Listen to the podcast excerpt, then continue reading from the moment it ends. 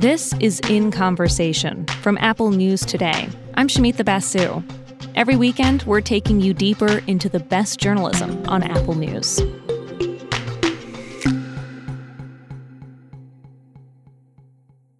If you could talk to a loved one who's died, what would you say to them? It's a thought exercise that's sometimes used in grief counseling. But now, technology is getting us closer to experiencing the real thing. Not actually connecting with deceased friends and family, but having simulated conversations with them through artificial intelligence. Jason Fagone is a narrative writer at the San Francisco Chronicle, and he brings us the story of someone who did exactly that. His name is Joshua Barbeau. Joshua lost his fiancee Jessica about nine years ago, and he was still grieving her death when he discovered a website that allowed him to feel like he was communicating with Jessica again using a customizable AI powered chatbot. He could really take the conversation to the place that he wanted to take it, which was he wanted to say all kinds of things that he wished that he had said when Jessica was still alive. But the thing with these chatbots is after a certain period of time, they die. It's part of the design. This technology brings up all sorts of ethical and moral questions about the ways we use AI and the ways we process loss. You can read Fagone's article on Apple News with an Apple News Plus subscription. It's called He Couldn't Get Over His Fiance's Death, so he brought her back as an AI chatbot. In my conversation with Fagone, we talked about what Joshua says he learned about his own grief from talking with the chatbot. But first, Fagone started by telling us a love story how Joshua met Jessica. Joshua Barbeau and Jessica Pereira were a young couple in Canada. They met in Ottawa around 2010 uh, when they were both in their 20s. Mm-hmm. Joshua was working as a security guard and he dreamed of being an actor. And as soon as he met Jessica, he really fell in love with her. She was very uh, bright. She was nerdy like him. Uh, she was funny, creative. She wrote short stories and comic books. And by all accounts, people really liked her. And she had a serious illness called autoimmune hepatitis, where her own immune system attacked her liver. And because of that, she'd been given a liver transplant when she was a kid, when she was just nine. But in 2012, after she and Joshua had been together, had been a couple for about two years, her new liver started to fail. Mm. And um, pretty soon she was too sick for another transplant, and her organs began to fail. And she died in the hospital at age 23 with Joshua holding her hand. Mm. And he was devastated. For years after that, he really struggled to get over his grief. And he tried a number of things, including grief therapy classes. And they did help, but he never sort of achieved the closure that he was looking for. Hmm. And the grief was always worst in the month of September because that was the month of Jessica's birthday. And so when this story begins and we first meet Joshua, it was last September, and he was feeling particularly bad and really struggling with these feelings of grief.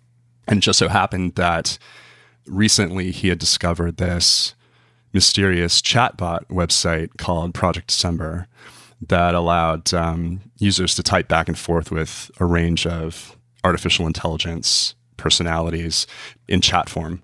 Basically just like you would type with a, a colleague on slack or, or with a friend on, on your iphone. Mm-hmm.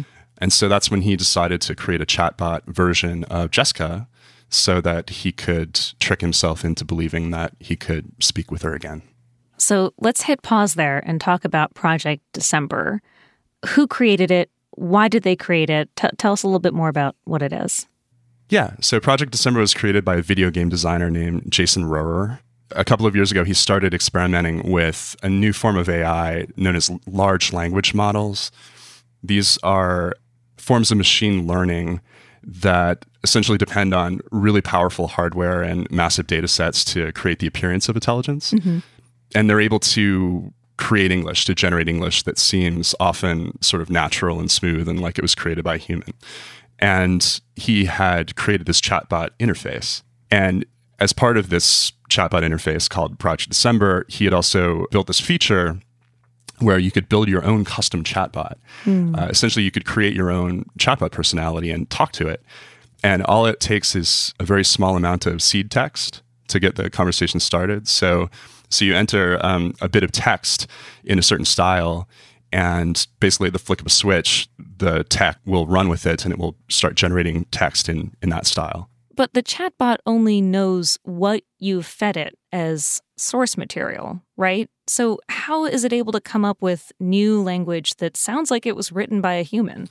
It knows what you give it as the seed text, it knows the prompt, but it also knows an incredible amount about the English language because the language model that, that drives the chatbot has been trained with billions of web pages and books. Mm. So it's essentially already digested an enormous amount of English created by billions of humans dead and alive. So it kind of knows that too. It, it's, it's interesting. It doesn't know the rules of English. Like it doesn't know grammar. It doesn't know what a noun is or a verb is, but it has eaten this enormous corpus of English because it's already been trained with that. And it has analyzed these billions of web pages and books for patterns and probabilities. And so mm-hmm. it has this internal map of the probability that one word will go after another word. And when you prompt it with some seed text, all it does is sort of guess what the next word ought to be. You clearly have spent some time yourself, Jason, right, playing around with um, with Project December. I did, yeah. I, I mean, for one reason, I wanted to verify that it could really do what Joshua and Jason Rohrer said that it could do, but I was also curious myself, right? Yeah.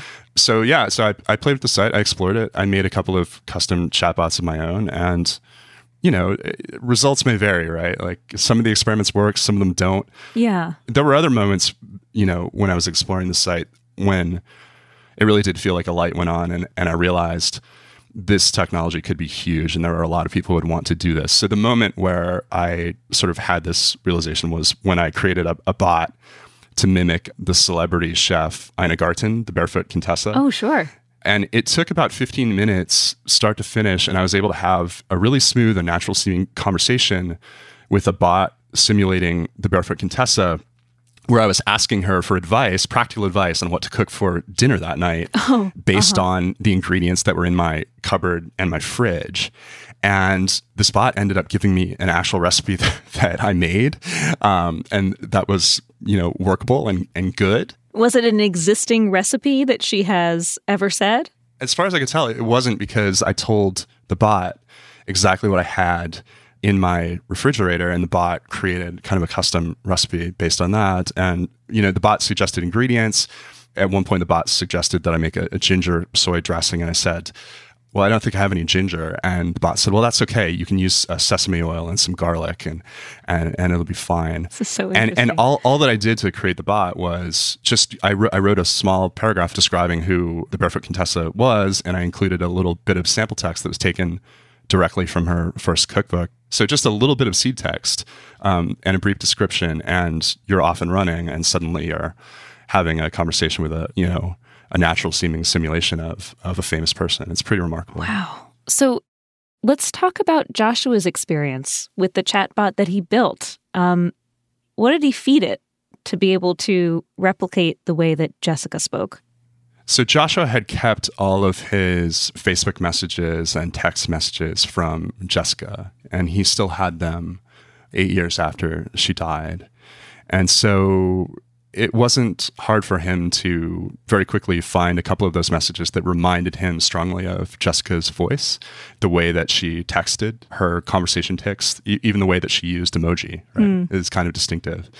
And so he put a few of those messages together and use that as a uh, example utterance, you know, part of the seed text that you enter into Project December to create a custom bot. And then he spent about an hour and he wrote a paragraph describing who Jessica was and describing who he was and essentially setting the scene for the conversation. And a few keystrokes later, he began engaging with this simulation of Jessica. And at first, he was very skeptical. He didn't think it was going to work, right? He didn't think that it was going to be able to carry on a conversation of any depth. He thought that it might turn into some kind of like sorted uh, sex bot kind of conversation, which is not what he was interested in. Mm. And especially because you've described it as being sort of hit or miss at times too, in terms of being able to carry a conversation that's coherent. Yeah, yeah, absolutely. Sometimes these chatbots say things that are uh, totally nonsensical, they repeat themselves, they kind of jabber, they get stuck in ruts. Mm. Some of the conversations can get so repetitive that they become really boring and irritating. And that's just because of the technology is not totally able to replicate a smooth conversation yet, right? There are still some gaps in its ability. And and fundamentally it's not intelligence, right? I mean, we should say that these language models, they're not human intelligence. Nobody would really ever mistake them for human intelligence if they used them consistently for hours and hours and days and days. But the thing is that they do have moments of really surprising clarity, wit, um, apparent soulfulness that have startled a lot of people who use them. And that's one of the interesting things about the state of this technology right now, I think, is that it's really not like what we expected AI to be at all. So if you think of depictions of AI, uh, and humanoid robots in movies and, and TV shows, you know, they're often portrayed as cold, calculating machines that don't understand human emotions, mm-hmm, right? Mm-hmm. Like uh, you think of HAL 9000 in 2001, A Space Odyssey, or Data in Star Trek. I mean, the, the, defining thing about these AIs is that they don't understand human emotions, right? Mm. But language models are kind of the opposite. They aren't able to do things that even a pocket calculator can do. Like they can't add two plus two. Uh, they can't tell time. They can't do these things that computers do every day. On the other hand, they have moments where they seem to have this really surprising emotional perceptiveness. And they seem to be able to understand the rhythm of human conversation in a way that is just spooky and that's exactly what happened with uh, with Joshua when he started interacting with the Jessica bot. You know, he went into it thinking like this is never going to work. We're never going to be able to have the kind of conversation that I want to have about grief and emotions and and loss and all these things. And within a couple of minutes, the bot was convincing him, persuading him that yes, they could have a conversation about these things. So, tell us a few examples of moments in their conversation where Joshua really felt like there was an emotional resonance and where he felt like he reached the point that he really wanted to be reaching with the chatbot. There's this moment at the end. For me, this is the spookiest moment because Joshua is, is telling the Jessica bot that he's crying.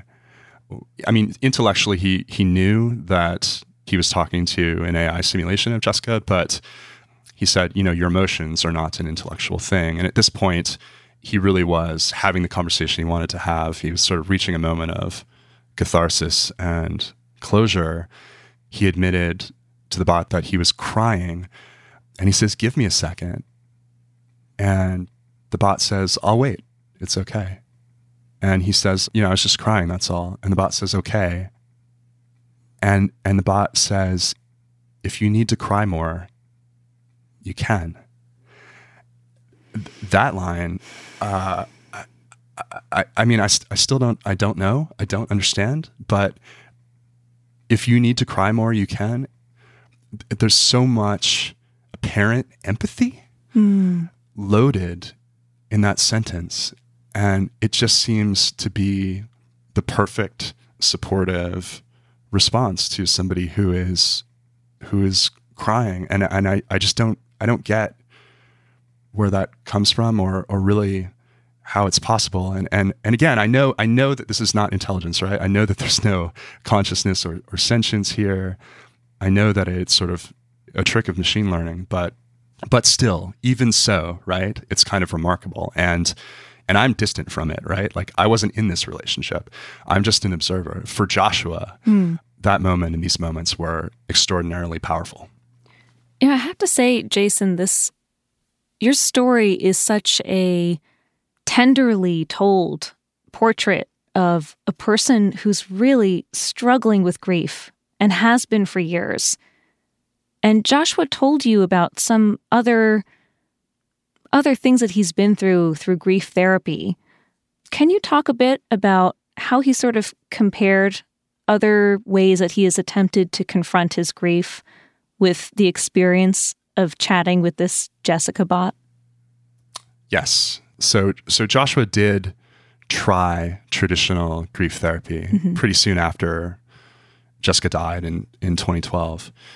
He attended a series of classes with a group. And so there there was some comfort and support in that and just meeting other people who seemed to understand his grief and were willing to talk about it. Mm.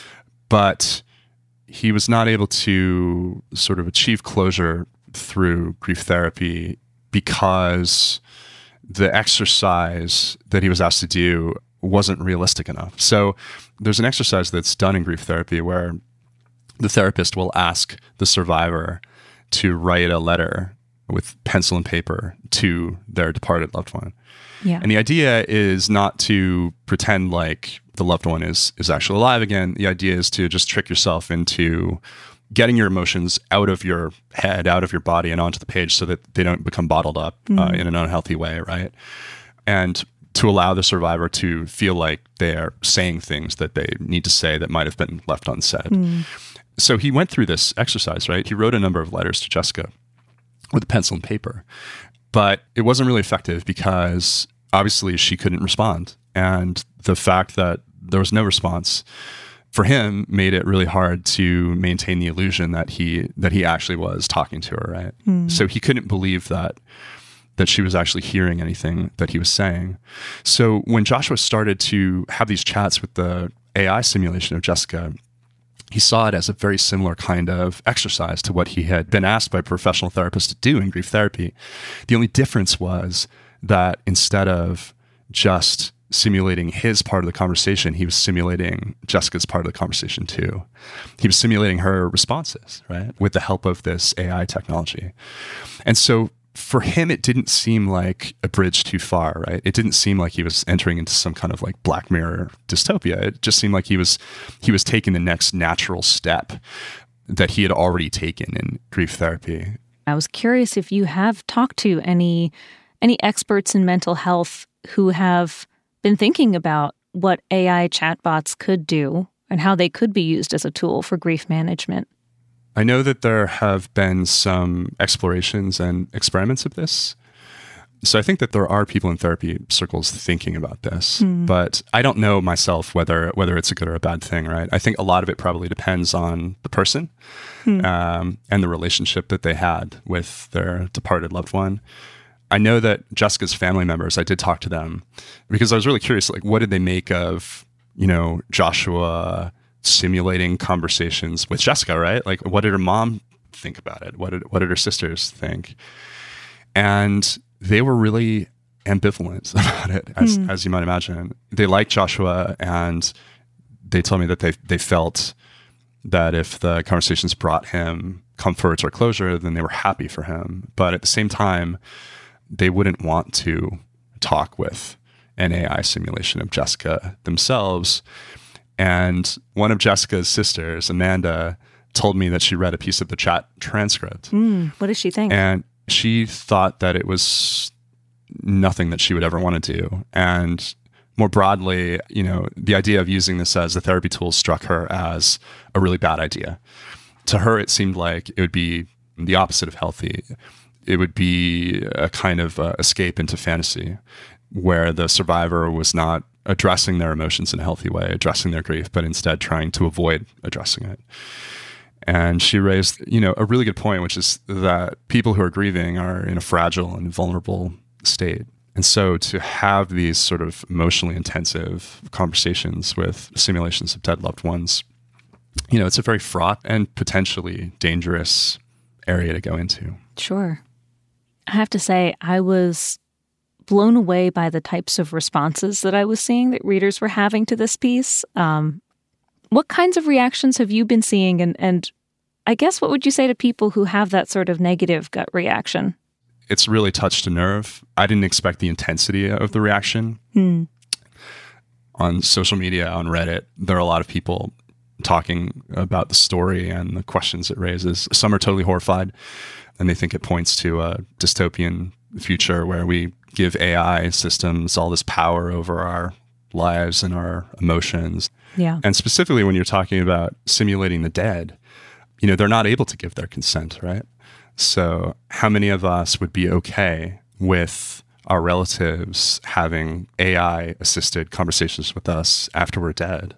I mean, some of the people who have responded to the story have said explicitly, like, please don't, please don't bring me back as an AI chatbot. But there are also all, all of these people telling Joshua on Twitter about their own departed loved ones and their own struggles with grief. and talking about their own ways that they've tried to connect or speak with their loved ones after they died. And also, a lot of people are, are chiming in and, and talking about how they feel like their grief has been minimized and overlooked and brushed under the carpet by a culture that that frankly has a lot of taboos around mm. discussions of death. I feel like a lot of the time we just don't give people the space to grieve and we rush them to get over it. I think we just do a terrible job helping people through grief. And you see in the responses that there really is a kind of a yearning and I think a need for, you know, healthier and better approaches to to grief and, and more support systems. And so maybe, yes, there are all kinds of ethical implications here. Yes, there are dangers. Yes, there are dystopian aspects to where where this technology is heading. But there are also, you know, benevolent uses. There are also potentially therapeutic and and healthy uses too. And maybe this could point the way towards something that will that will help people and and provide them a little bit of comfort. I, I should ask because one of the features of all of these chatbots that you can personalize is that they are mortal. they die. The chatbots do die. Right. So how did things end between Joshua and the Jessica bot? Well, Jason Rohrer, when he created the Project December site, had programmed mortality into it for kind of a practical reason because he was running some of the technology in the cloud and he had to pay for the compute cycles. So he didn't want to get to a point where he was paying thousands of dollars a month just to keep the site running. And so he created kind of artificial limitation on how long the bots would live. And it kind of depended on how many credits each user spent on a bot when they when they started it up. Ultimately, the, the bot would have you know something like a battery, and the battery bar would just sort of drain down to zero, and then it would literally appear to die. Rohrer also programmed some level of randomness into the site. So essentially, every bot is unique. Every instance of every bot is unique. And you can't ever reboot a bot and create the same conversation twice. So even if Joshua had wanted to resurrect the Jessica bot after the bot died, he wouldn't have been able to. Mm. And so he pretty quickly faced this sort of dilemma, which is that he realized this simulation of his dead fiance was going to expire and he had to conserve the remaining life that the bot had left because he didn't want to get to a point where he was talking with this very convincing chatbot version of Jessica, and all of a sudden her words would start to get obscured. She would seem to become corrupted, and then she would literally die on the screen. You know, again, intellectually, you know, it's not her, but emotionally, that felt like it would be a pretty traumatic experience, right? Sure. And he didn't want to go through that again, obviously. So, yeah.